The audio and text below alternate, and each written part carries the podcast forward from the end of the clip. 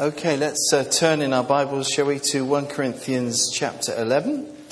1 Corinthians 11. If you're using the Bible um, in the pew, uh, got pew chair, then um, you'll find it on page 1150. 1150. Uh, we're continuing in our kind of studies on Sunday mornings uh, in this book, the book of Corinthians in the New Testament. Uh, we're thinking about uh, the subject, whose supper is it anyway? Today we're thinking about the Lord's Supper, something we're going to do together a little bit later on in the service. This is the last one on Corinthians for uh, uh, three weeks. After this, we're going to be spending three weeks thinking about one of our core values, uh, the, the, need to be involved in mission in different ways. So that's the next kind of three weeks. We're going to be looking at that. We thought that it would be good every through every year, once a quarter, to visit one of the core values of Portswood Church.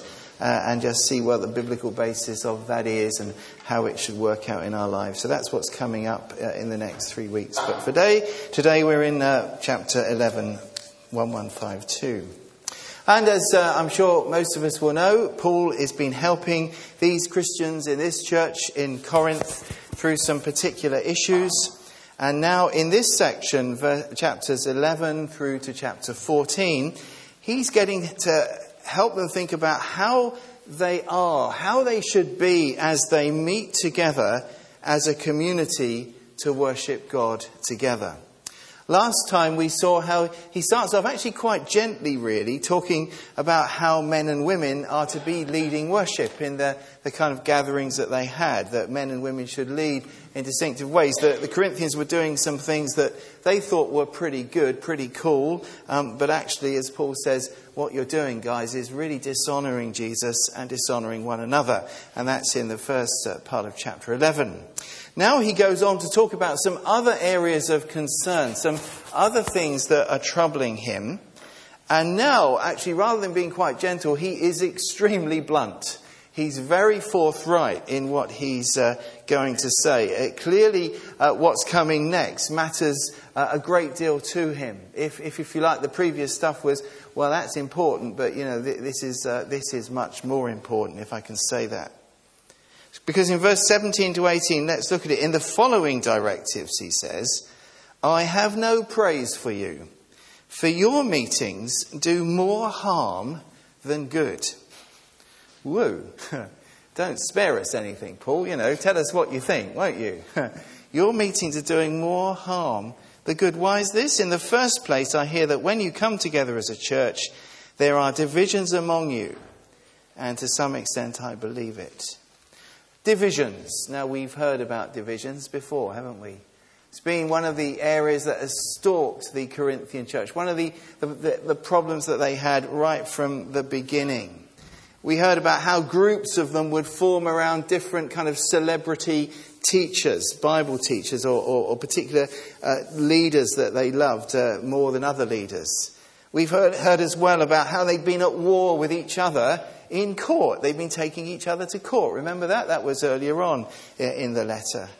In lots of ways, we've seen that the culture of their life in Corinth as a Roman colony uh, in, the, in that time was just shaping their life together. The culture of their city was shaping their community life. And this was even affecting the way they were when they met together as one group of believers. And Paul wants them to know how to be a worshipping community, a, loving community, as we'll see in, in uh, chapter 13, a, a, a Jesus filled, God filled community. And he wants them to know that. And he's saying at the moment, boy, you got, you're a long way off of that, and I want to help you get there. So, all of these, these chapters, 11, 12, 13, and 14, are, are, all about how they are as they meet together. And I want us to think, to start with, about this idea of meeting together.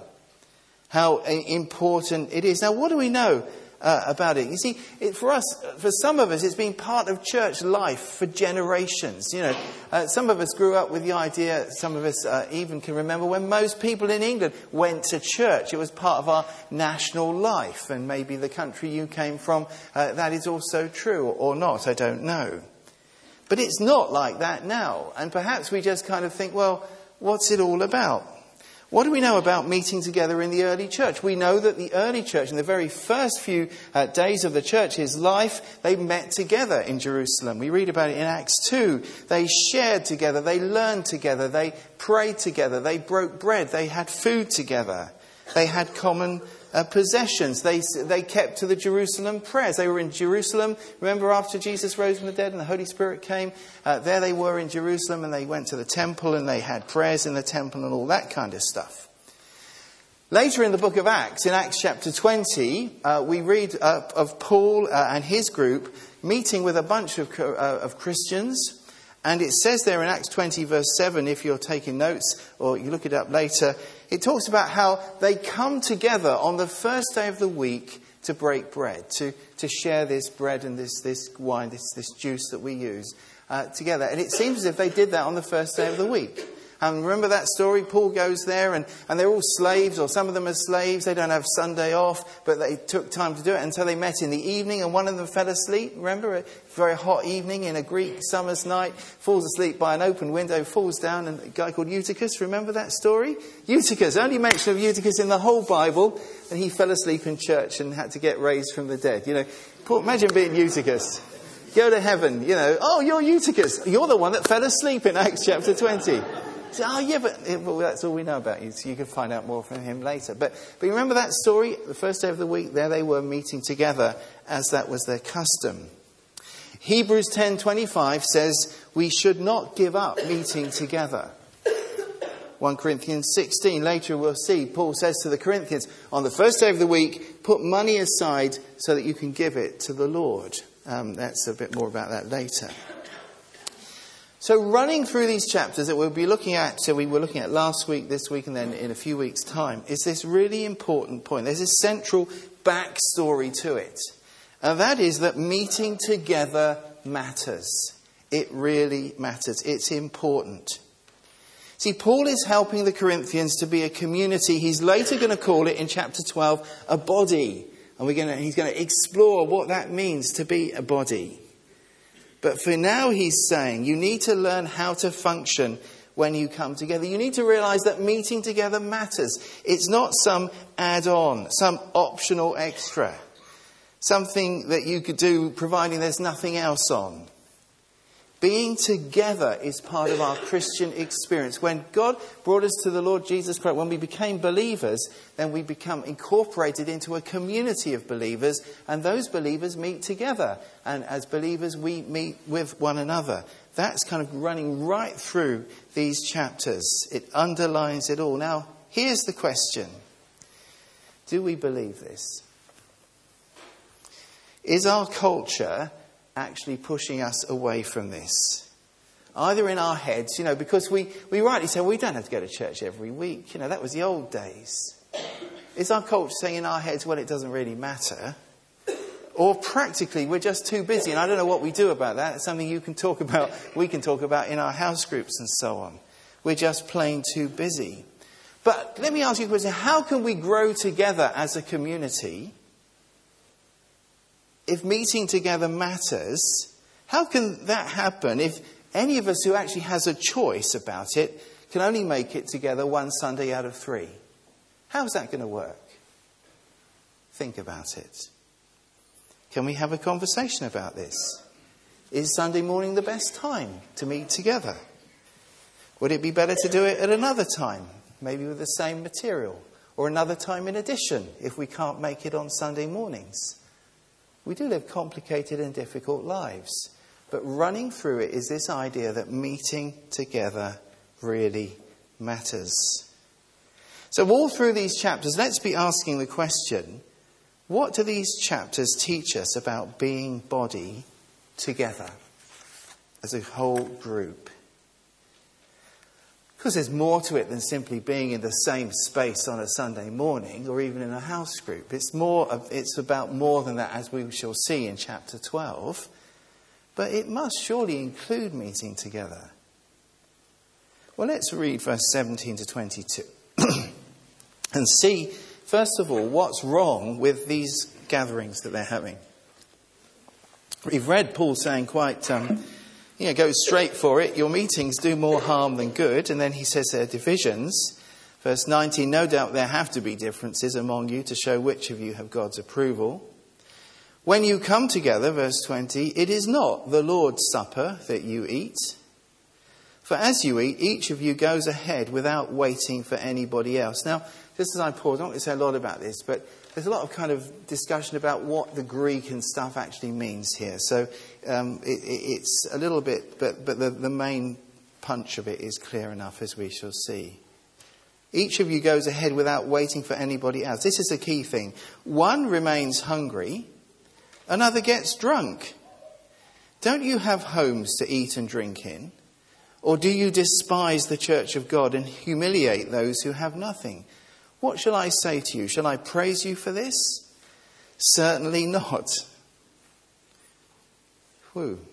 Again. Pretty clear. Shall I praise you for this? No, says Paul. He's really telling them, isn't he? The meetings do more harm than good. Paul says, You may call it the Lord's Supper or the Lord's Dinner, as it's uh, kind of you might call it. You may call it that. You may think you're, what you're doing is for the honour of Jesus Christ as the Lord, your Lord. Yeah, sure, you're sharing the same space together, guys, he's saying. Yeah, you're saying the right, right words, maybe. You're doing the right things. But, but actually, look at what he says in verse uh, 22, second half of 22. Do you despise the church of God? The gathering, the ecclesia, that word means not the building or even the institution. It means the coming together, the group, the, the, the, gathered people of God. He said, You say you're having the Lord's Supper, but you're actually despising the God's community. What on earth could be going wrong? Well, as he says, there are divisions, but you see, these divisions were not just like the ones we've read earlier about, you know, he's my favourite teacher, or, or this is the one I, I go for, or my idea of who's the most spiritual is this and it disagrees with you, or, you know, I'm going to take, I've taken you to court because you haven't paid me for the work you've done. But uh, this is, that's not all, that's not it. There's something else, actually, something even worse going on. Because part of the gathering, of part of what they did at the center of their church life was this meal. They called it the Lord's dinner, the Lord's supper. It was based on the Passover meal that Jesus shared with his disciples. And the Passover meal started with bread.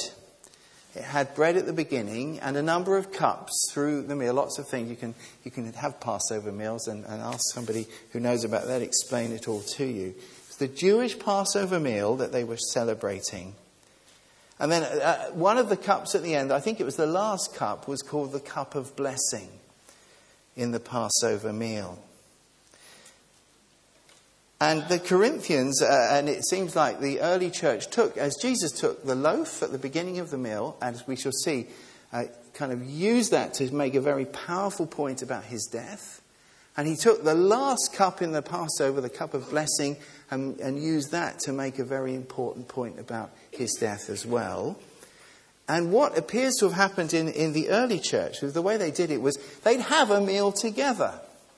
So you'd come and, and you'd, you'd have the bread uh, at the beginning, and then the, you'd have the meal together, and then you'd have the, the cup at the end. It was like a kind of, um, well, it was a meal together, except it wasn't together. It was kind of like a, a bring and share, with one crucial exception there was no share.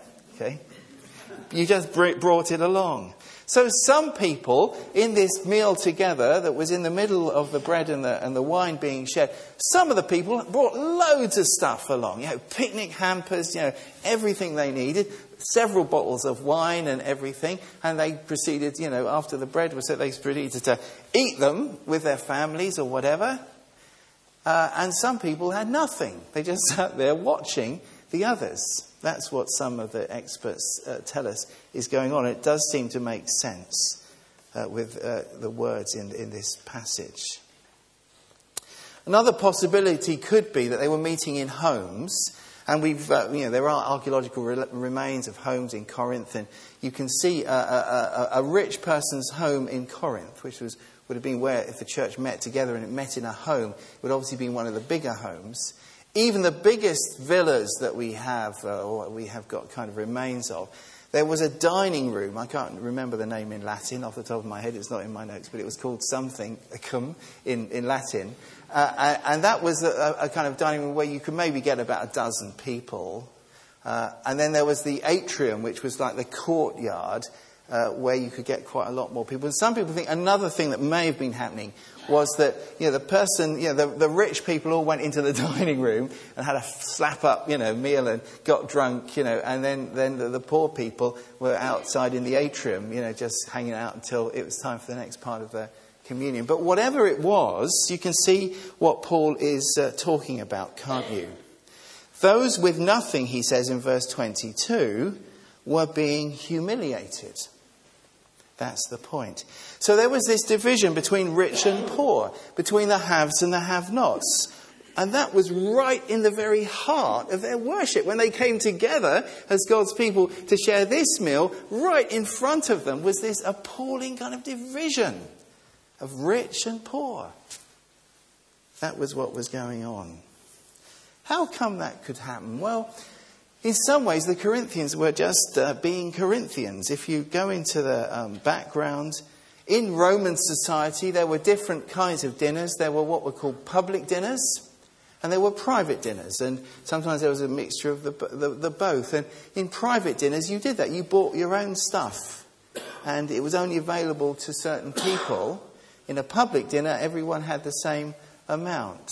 Sometimes they were called free dinners, and there's a, one of the um, kind of contemporary writers talks about anyone who goes late to a free dinner must be stupid because obviously everyone went to the free dinner and ate it all at once. So, so they've got these private dinners and they've got these public dinners. And what the people in Corinth were saying is the Lord's Supper, God's meal, the dinner we have as our gathering, that's like a private dinner.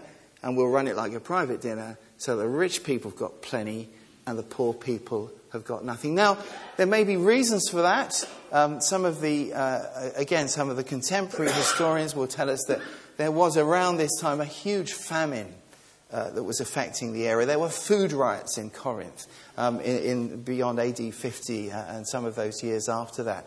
And it may well be that people were justifying, saying, well, well, you know, we've got our food. If we give our food away, then we won't have enough for our family back home. So there could have been real reasons for it.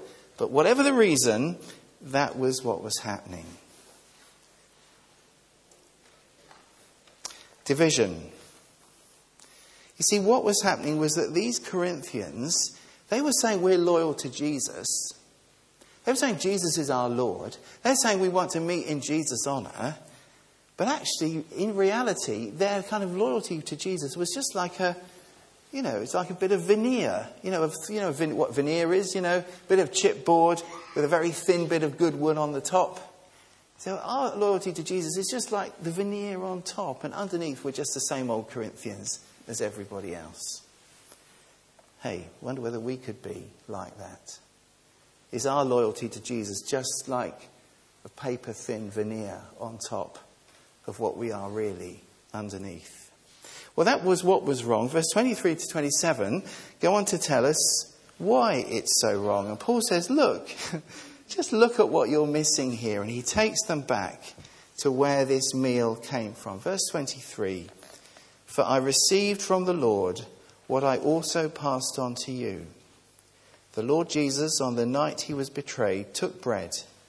And when he had given thanks, he broke it and said, This is my body, which is for you. Do this in remembrance of me. In the same way, after supper, he took the cup, saying, This cup is the new covenant in my blood. Do this whenever you drink it in remembrance of me. For whenever you eat this bread and drink this cup, you proclaim the Lord's death until he comes. Therefore, whoever eats the bread or drinks the cup of the Lord in, unworthy, in an unworthy manner will be guilty of sinning against the body and blood of the Lord. Why is it so wrong? Look what you're missing, says Paul. Let's go back, says Paul, to, to what this is all about when you come together for the Lord's meal, the Lord's dinner, the Lord's supper. And this actually, these words, written probably in about AD 55, uh, the oldest written down words that we have of the Last Supper. Because, of course, this is written before Matthew, Mark, and Luke wrote their Gospels. But it shows us that the accounts, uh, the, the words that Jesus spoke, were, were handed on and passed around, and people knew exactly what he said. Uh, you might think, well, how's that? You know, some of the, I mustn't digress, some of the kind of liberals back in 50, 40 years ago, you'd say in school, yeah, but you know, it could have been changed. Uh, if some of you live in cultures where most people don't read or write, how do you, how do you survive? Your memory is fantastic, isn't it? And these early believers, if they didn't write, uh, they knew the words that Jesus said because they, they, they, they'd heard them, they remembered them, they taught them. Luke later researches it and writes it all down. Mark researches it from Peter, writes it all down. This is one of the earliest accounts that we have here, just a few years, what, uh, 15, 17 years after the event. Here it is in print in our Bible, written on a papyrus in those days. But look what Paul says Lord, so many times it's the Lord's Supper, the Lord Jesus, I receive from the Lord. You proclaim the Lord's death. Whoever eats the bread or drinks the cup of, of the Lord, it's the Lord, the Lord, the Lord. This word that, that called kurios. It's the, the Greek word that um, is used in the Old Testament for God, for the Lord. When the first believers back in the book of Acts, their first message was Jesus Christ is Lord. That's one reason we've got it up there. That was the first kind of big Christian kind of statement about Jesus. And when they said Lord, they knew that Kyrios was what the Greek uh, Old Testament version had for God. The Romans said in Greek, There's no other Lord than Caesar. Caesar was meant to be Lord. So when Jesus is proclaimed as Lord, he's a, a, competitor to Caesar. And the Corinthians would have known that. Actually, if you look into the background in Acts, Paul was thrown in prison. Sosthenes, one of the guys at Corinth, got beaten up because of his loyalty to the lordship of Jesus. And Jesus says, Look, he is Lord. Paul says, Look, Jesus is Lord here. And he reminds them about what Jesus says about his death, central in his teaching. How at that Jewish Passover family meal, this Passover, which was all about God's rescue, how Jesus took the bread at the beginning of the meal and said, Look, This, my body, for you, he says. And all of his disciples ate it. He said to them, Keep doing this in remembrance of me. That's what Paul says. There's a continuing thing. Keep doing it, says Jesus to his disciples, in remembrance of me. Do it because of me. Do, do it to celebrate what I have done. Do it to remind yourself about me. Do it to, to, to, to realize afresh that my death, my body is given for you. When I died, says Jesus, he was about to die. As I go now, I am doing it for you. It should be you on the cross, but it's going to be me. It should be you judged by God, says Jesus, but it's, it's going to be me. It's for you. He's quoting, uh, alluding to Isaiah 53. And then says Jesus at the end of this Passover meal, this cup is now the cup of the new covenant. The Jews were expecting a new covenant. It had been promised in the Old Testament. Jesus says, This new covenant is possible because of my blood. Not the blood of some sacrifice, not the blood of an animal, but because of me, who I am, the Lord. I've given my blood so that there is this new covenant. Just to, you can turn to it if you want, but I just want to read you a reference. It's in Jeremiah to the new covenant as it's promised in the Old Testament. Um, it's Jeremiah 31, uh, verse 31. Just listen. This is God speaking. He says, The time is coming, declares the Lord, when I will make a new covenant with the house of Israel, with the house of Judah. It will not be like the covenant I made with their forefathers when I took them by the hand and led them out of Egypt, because they broke my covenant. That was the, the Passover meal Jesus is celebrating. And when he, he said what he said, was that very uh, celebration of that very event. They broke my covenant, though I was a husband to them, declares the Lord. This is the covenant I will make with the house of Israel after that time, declares the Lord. I will put my law in their minds and write it on their hearts. I will be their God, and they will be my people. No longer will a man teach his neighbor or a man his brother, saying, Know the Lord, because they will all know me, from the least of them to the greatest. See, the promise was that there was a time coming when all God's people would know him, would know him for themselves, would have a relationship with him, would know what it is to have his truth in their hearts, not just kind of on the page of a book or in their memories, but actually God changing them by his truth in them. That was what was promised. And when Jesus took that cup, he said, It's the new covenant. It's here. It's in my blood. It's because of my death. And it made me, they were reminded, what was the last words of Jeremiah? From the least to the greatest. For all of them. But what were the Corinthians doing? well, they were divided. They said the least can, well, it doesn't matter about them as long as the greatest are okay. See what Paul is saying? He's saying what you're doing as you actually take this meal contradicts what it's all about. That's what he's saying. The Lord who gives his life freely and yet you hold on to your food and you won't share it with the poor people in your own fellowship. That's what Paul is saying. So, what we are together matters. It matters here and now. As the new covenant community, we're supposed to be different to our culture. The divisions between us, the divisions like in those days, that's why Paul says there shouldn't be anything such thing now, in one sense, as, as slave and free, as male and female, as rich and poor. We could take any of those, those divisions. They have to go. So the way we eat this meal together, the way we are as a community together, really matters. It matters. Our divisions have to go, or we'll be sinning against the body and blood of the Lord. What Paul is saying, he says, if you don't do that, if you let these divisions stay, if you don't live in a way consistent with this, you're the same as if you were unbelievers, basically. You might as well not be believers at all.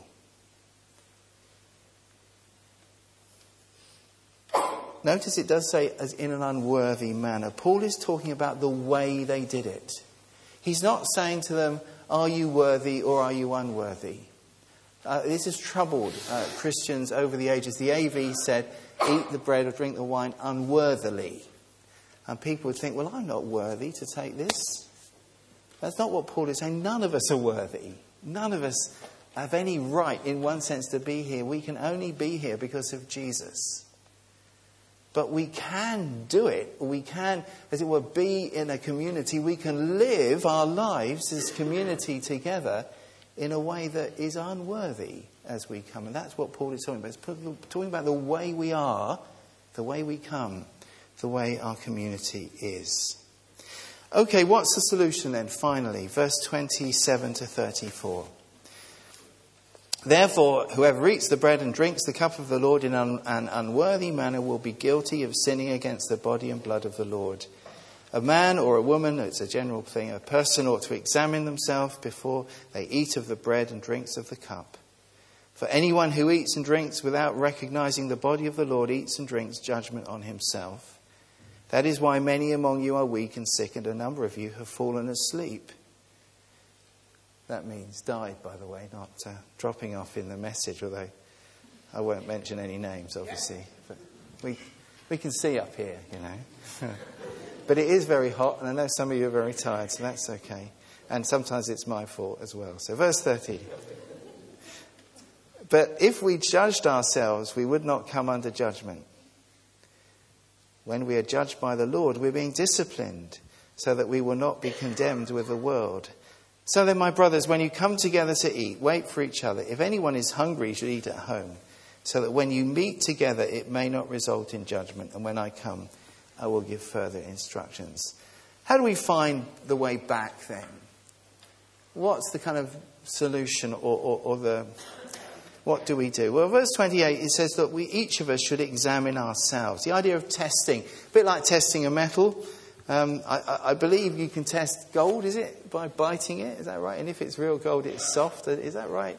I said this to my brother when I was about a teenager. I said that to my brother once, and we had a gold sovereign or something. He took it and bit it, there's a big dent in it ever since. So whether that meant it was real gold or false gold, I don't know. But anyway, this idea of testing gold or testing metal. And what Paul is saying, look, think about your behavior. Think, am I approaching this meal? Am I in this community with behavior that contradicts what Jesus has done, particularly in my relationships with other believers? That's what seems to be the thing. Notice as well, Paul says it's for each person to do for themselves. It's not up to me to examine you or some, the person next door to examine your heart. It's up to me to know my heart before God. That's why we say here, we don't say you're not allowed to take it unless you've you know, done a membership course. It's up to you. You examine yourself. If you're a believer, if you're in right relationships with your brothers and sisters, then take it. If you're not, then don't. It's up to you. It's your call. Examine yourself, says Paul. What's the problem? Verse 29 the problem is we're not discerning the body. What does that mean? Can you just turn a page back, one page over to 1151? Because Paul has talked about being in the communion before in verse 16 of chapter 10. He says, Is not the cup of thanksgiving, that's this cup that we have, uh, a participation in the blood of Christ? And is not the bread that we break a participation in the body of Christ? Paul is saying when we take bread and wine, we're, we're saying, you know, what Jesus has done, it's for me. I'm part of it, and it's part of me. He's part of me. His salvation has come into my life. Uh, just as the bread comes into my body and the wine or the juice goes into my body, so what Jesus has done for me comes into my life. It's not saying that the bread is Jesus and the wine, uh, the, the juice is Jesus. Uh, the Greek actually make it very clear that when Paul said, when he uses that, he uses a different neuter and stuff. So he can't be saying that the, ble- the bread becomes Jesus. He's talking about the whole thing. Jesus' death is for me. And we take it, but, but also, there's another side of it here, too. The body. There is one loaf, verse 17. We who are many are one body, for we all partake of the one loaf. That's coming up big time in chapter 12. It's hinted at here. And Paul is saying if there are divisions between us, instead of being one body, one community, we're kind of broken up. And Paul is saying if we're coming to this meal, you know, we're not discerning. If, if, we're, if we're broken up in our relationships, if, if there are huge divisions of things between us, if you know, poor people are despised among us and rich people are, are valued and, you know, etc., you know, if there's these kind of things going on, then we're not discerning the fact that we're one body. And that's a bad thing not to do. So, as we share the communion meal, if we do it honestly, we need to put these things right. If we don't do that, we're treating the wider body as if it doesn't matter. And Paul says it does matter. In fact, back in chapter 11, he says it matters very much indeed. In fact, he says it matters so much that you Corinthians are being judged by God for your bad behavior in this way. Now, that's a very uh, strong, again, very strong passage here. He says, Some of you have got sick, some of you have died because of this. Now, I don't think Paul is saying, well, we know he isn't, because there are other occasions when people are sick and they die, or people are, uh, are not healed, and clearly it's nothing to do with that. What it seems that Paul is saying, he's bringing prophetically. He's saying, God is saying to you, Corinthians, that these things that are going on in your health, in your congregation, are a sign of your spiritual health in that instance at Corinth at that time. It's not always true of every sickness in every community, but it can be, which is why we need to be examining ourselves and, and discerning these things for ourselves. Again, it's not for us to go around saying, oh, this person must be ill because of that. No, no, no, no, no. Paul is bringing that insight into their community, saying, Look, you know, just, just think about that, guys. But he ends on a really positive note, doesn't he? Verse 30 to 31. He says, Look, if you were to judge yourselves, if you examined yourselves, then God wouldn't be examining you. You'd put that right, and so you wouldn't come under God's judgment. And then he goes on to say, if you look at it, even then, this is judgment. This isn't final judgment. This is God's discipline in your life, he says, verse 32. When we are, when we as believers are judged by the Lord, we're being disciplined. Why? So that we will not be condemned with the world. So what, what happens when, the, when it being condemned with the world? That's the final judgment, isn't it? Paul is saying you're not going to lose your salvation over this. But God may discipline you, and you need to be careful. Corinthians. For us, we need to examine ourselves and look to the Lord. That's it.